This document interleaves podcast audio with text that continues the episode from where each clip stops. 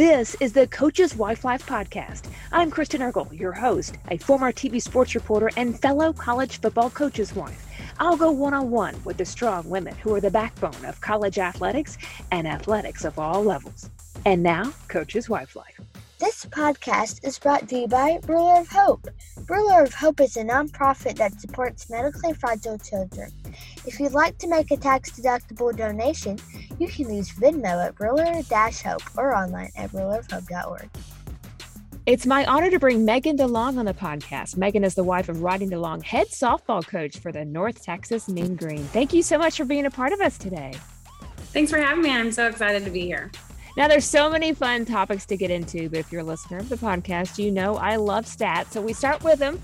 Coach DeLong just finished his fourth season as the head coach. Now we go back to the third season. He saw the highest win total in school history. In season two, they defeated number 5 Oklahoma Sooners, which led him to becoming the fastest coach in North Texas softball history to win the 50-win mark. And then part of that, he was at Austin Peay State University for the Governors and won 39 games and crushed the 24-year losing streak. And then this year, fast forward again to North Texas, he packed the bags and headed to Stillwater Regional for the NCAA tournament, made it the championship round. When you look back and you hear it summarized like that, what stands out to you as to why Coach DeLong is getting girls to perform at such a high level? I think probably his sort of superpower is he really develops players well. He teaches them how to play the game. I think they come in and immediately get better, and that makes them trust him. And then it creates a culture of trust and love. And he also doesn't, immediately punish for mistakes. Like they're free to just do their best. And if they mess up, they mess up, and there's not a lot of pressure. And so I think that's his big gift. Now, before we get into so many things about Coach's Wife, I have to know, how did you guys meet? Well, actually we met in junior high. So we've known each other a very long time. Wow. Yeah. We're from the same hometown, and we didn't go to the same school, but he played baseball against my cousin. And so that's sort of how we knew who each other were. And then we dated here and there, we were babies. And then right before I graduated high school, we got together and have been together ever since. So 20 years now dating. Wow. And where's that hometown? Lawton, Oklahoma. Oklahoma. Yes. Wow. So you have 2 children, right? Mm-hmm. Yes. Ryder's 12 and Kaya is 9. And they keep us busy with baseball and soccer and dance and all the fun stuff. Now, do you work right now? Yes, I'm a teacher. Actually, it's my first night of summer. So officially School is over. Hallelujah. Very busy season for you as you guys went to the NCAA tournament. I mean, what was that experience like? It was incredible. They won the regular season twice, but they haven't been able to get through the conference tournament. And in Conference USA, really, you have to win the tournament. There's not multiple teams that get in to the NCAA tournament. So we finally came through and won the conference tournament, which was awesome. And then regionals was just a blast. We lost the first night, but we won 2 games Saturday and made it to the championship Sunday. And it was just an amazing experience. And then we went toe to toe with OSU and gave them everything we had and only lost 2-0. So it was awesome. Wow. Now, is it something where you're getting there super early with the team and that experience, you're staying there as well? Do you ride along with the team bus and do everything? Or you kind of separate yourself a little bit? Mostly I stay at the hotel, but they go really early for softball, like hours before. So we would get there about, I'm too nervous to just sit in the stand. So I get about 30 minutes before game time. There you go. And is that the same way at home, like for home games? Yes. And honestly, with home games, because it's not just, the one big Friday night lights or Saturday game, it's 3 games in a weekend. And so when the kids are busy, sometimes I'm late to the games, or I'm only catching a few innings and then taking the kids places. But I try to be there as much as I can because it is so fun. Now, do you travel to away games outside of the NCAA tournament? I try to go at least once or twice a year. Mm-hmm. But really lately, it's just been where I can drive. And this year, none of the trips to to drive worked out, so I didn't get to go to any away games, but I watch them all on the TV, and I'm a nervous wreck the whole time. Do you guys have any fun traditions after a win? Just run out there and, you know, we give them a big, our kids play in the field for 30 minutes or so. That's every game. So we don't really do anything special for wins. We're usually just finally we can breathe and we can eat and we can not be nervous anymore. Yeah, absolutely. Now, it's not every day that you're winning a conference title, a tournament title, going to the tournament. What would you say is some of the toughest adversity you've faced as a couple? And what did you do to get through these moments? Probably, honestly, the COVID year was tough. Not so much what happened and how we all got to be together at home, because that was actually that'll be the only time in our lives where we got to be at home together as a family in that time of year. But to have that season cut short was tough. And then just coming back from it, Rodney had some anxiety last year, and it was just like getting, it was hard on everyone. And I think that's probably, especially recently, the hardest thing that we've dealt with. Do you think it changes you to go through things like that? Did your perspective change on things, or do you do things differently? I think, with COVID taking that season away and all the girls that lost out on that experience, I think it just makes everybody more grateful when we get to do it. And this year was finally back to normal. It's the first year it's been back to normal. And it just really I think it increases everybody's love and appreciation for the game, honestly. Now, this is your 15th year of being a coach's wife. What's one thing that you're glad you have made a priority in your life? Oh, for sure. My faith. Jesus is something that has always been a priority. And then because we just stay really busy in my house. And so I just try to take time for myself, just a little bit of time at night. I read before I go to bed, or take a nice hot bath, just some time to wind down every day. Even if it's just a little bit of time, I try to do that. And that's key, because a lot of us don't make time for ourselves, and then you end up resenting either somebody or kids or your job or something. I really do think it has a huge impact. Yes. And our house is not always clean when I'm taking that time for myself, and my priority is more for us to stay calm and peaceful and happy. And if it's in a messy house, it's in a messy house. That's how it goes. So. Hey, there's wisdom right there.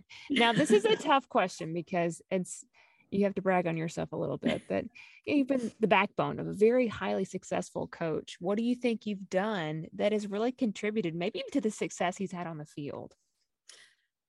I think, we've known each other a long time. I kind of feel like I've raised him a little bit, but I think our personalities are really different. He can get a little negative and a little bit frustrated. And I just try to keep the perspective in the right place and to remind him what's important, who's in charge, and that, his players, which he doesn't need this reminder, but, everyone, even on their worst day, has something to offer. And, just try to keep him positive and his perspective right.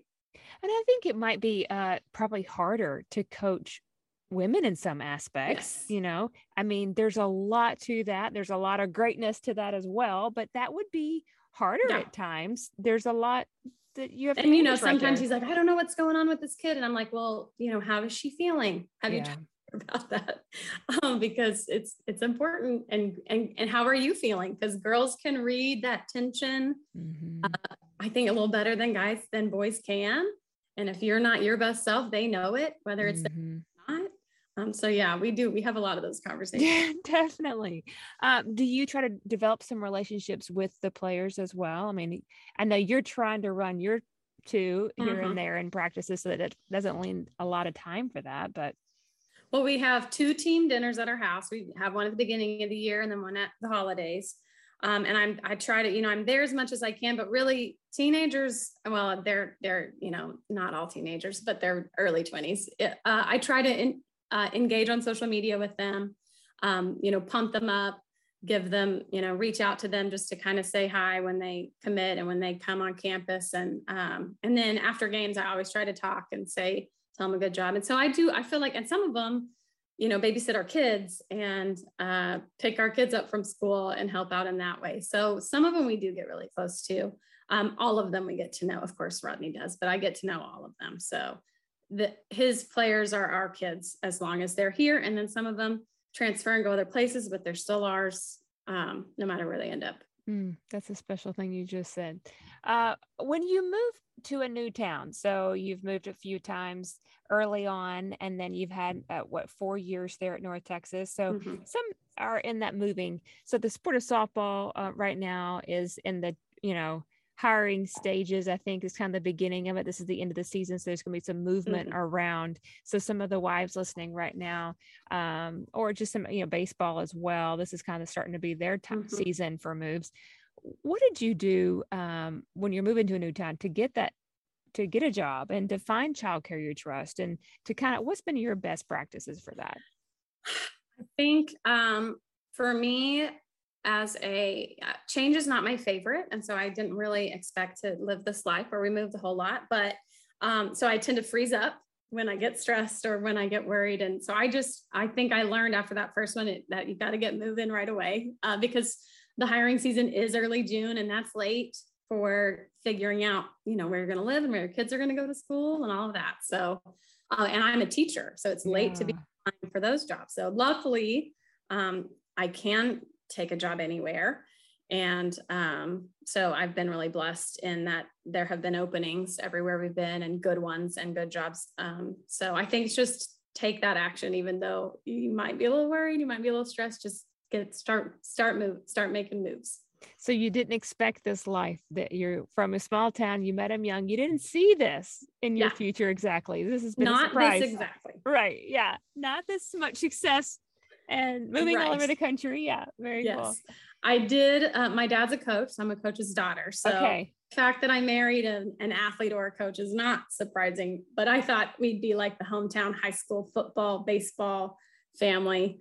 Softball was very unexpected. In fact, he interviewed for his first job the day we got married. And it was supposed to be a baseball, football, but in Oklahoma, softball's played in the fall, and they had their softball job just come open. So they told him in the interview, actually it's softball, baseball. And that's how he got into it. So we are 15 years later. And so it was unexpected, but it has been a blast. I would not change it for the world. Absolutely incredible. Now there's the staffs are smaller when they're talking about softball versus, a large football staff somewhere, but I'm sure you have assistant coaches and wives and people around the program. What's been key for you trying to reach out to do things for your staff? We try, after our conference win, our tournament win, it was local. We got to host this year, so that made that even more special. But we'll go out, and he has a pitching coach and a volunteer, and they're both young women and unmarried. And then his assistant is married with kids. So we try to go out. We try to have them over ever so often, just so they can be around each other, not at work. Yeah. But yes, it is very different from football. It's a much smaller staff for us. And do you personally have a coach's wife mentor, someone hey, this is one of those days I'm having a day and I just need to complain about a great life that I have, but I just need to complain a minute? I would say probably my mom. My dad was just a high school coach, so they didn't jump around and move, and so she doesn't really understand that aspect, but she does understand the mentality of a coach on rough days. And so she's probably the one I go to. I feel like I expected when we got into this world that we would be more connected to other sports at the colleges we were at. And just because I think we would have at P, with it being so small, but we were there for a year. But in these big cities, people sort of live all over the place. That's true. So I haven't really gotten to know a lot of women who live this same life as me, who are unsure every June of what's going to happen. For sure. Yes. Oh my goodness. Yeah. Well, what's interesting is I think a lot about this right now. Okay. I have an 11, 9 and 5-year-old. And I think about this life that we're living, and am I doing this right? And I think a lot of coaches' wives feel this way. you know, I'm kind of doing a lot by myself, and you're probably feeling the same way. I'm doing a lot by myself. Mm-hmm. And is there anything that you're pulling from being a coach's daughter that, you know, you make sure you do with your kids, just because you grew up in the life? You didn't grow up all across the country, mm-hmm. but you grew up with the pressures of, mm-hmm. you know, some of that. Is there something that you've tried to key in on because you live this life? I think the main thing is that that we make time for them to get to do what they love, and that they're not missing out on their activities, even if that means I have to miss something here and there with him.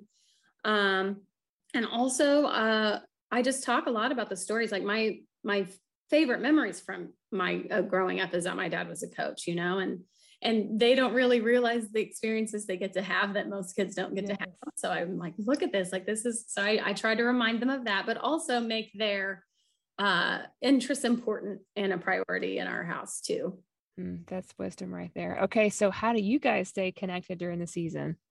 You know, that's funny. I was reading that question earlier, and I listened to a couple of your interviews to hear the football coach's wife's perspective. And he is just going and going constantly, mm-hmm. right? The whole spring is busy and crazy. And I know football season is also nuts. I know, but you have way more games. Yes. It's a lot more games. It really is. I think the way we stay connected is I love softball, and we watch softball. Everybody that's on TV will watch together. And I'll just even text him when he's on the road, like, oh, so-and-so beat so-and-so. Like, I think we really do connect over not only his team and his goals, but the sport as a whole, and being a fan and keeping up with the conference and all of that. I would say that's probably what keeps us connected, honestly. And do you get any downtime? What do you enjoy doing? I know you have your one little hour at night, but other yes. than that, what's your thing?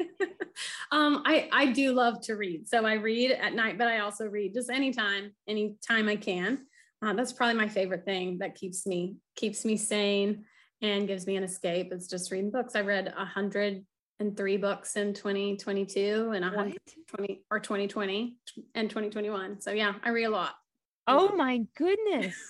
You need to have this Instagram, your favorite. Well, I did start one this year. I've been a little lax on it these past few weeks, but I just to throw out my favorite books out there for the world. But the Instagram, to break into that world, tough. I get like, nobody sees my posts. Brand new account. Okay, coaches' wives, let's support a fellow coach's wife, giving us some good recommendation on books. I'm not an avid reader myself. I would love to be, so I need to definitely, well, I'll follow you there. How about that? Mm-hmm. Sounds good. Okay. What would you say is the most rewarding aspect to you about being a coach's wife?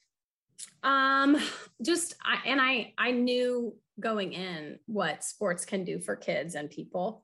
And so to see the players grow and the bonds and just the experiences, because Rodney has come into a lot of programs with a lot of kids that are just not having a good time, and to see it turn around for them and the way they respond and the way they you know, those experiences they get to have, I think, and the way that leadership carries on. I know that it carries on into their lives as they grow up, and sometimes they don't remember that softball's not the most important thing they'll do, but I think they'll take all the lessons they learned from it with them. It just makes them better people.